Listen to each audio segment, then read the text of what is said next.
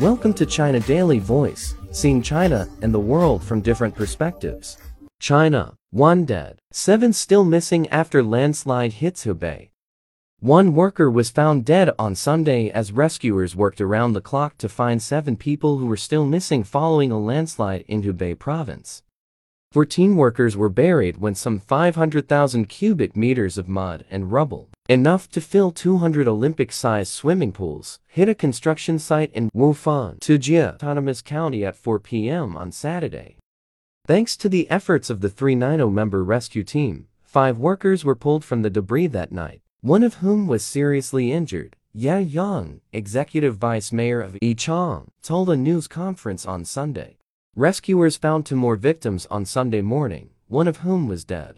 The vice mayor noted the great difficulties facing the rescuers, as the landslide is unstable and Wufeng is expected to experience rainfall on Sunday and Monday. Out of concern for safety, 17 residents from eight households in a nearby community have been evacuated, he said.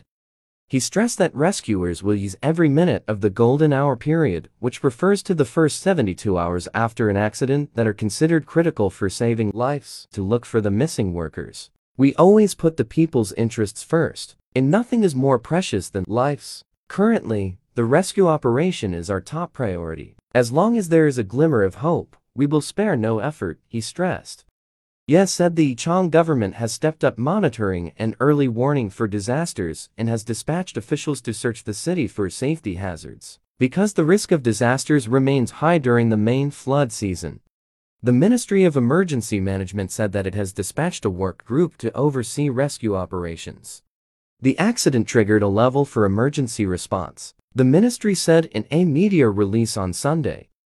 China has a four-tier emergency response system, with level 1 representing the most severe response.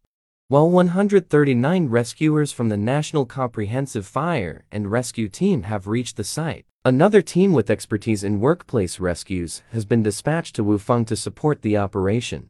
Upon receiving the report of the accident, Wang Xiangxi, Minister of Emergency Management, immediately requested that rescue forces urgently be dispatched, the release stated.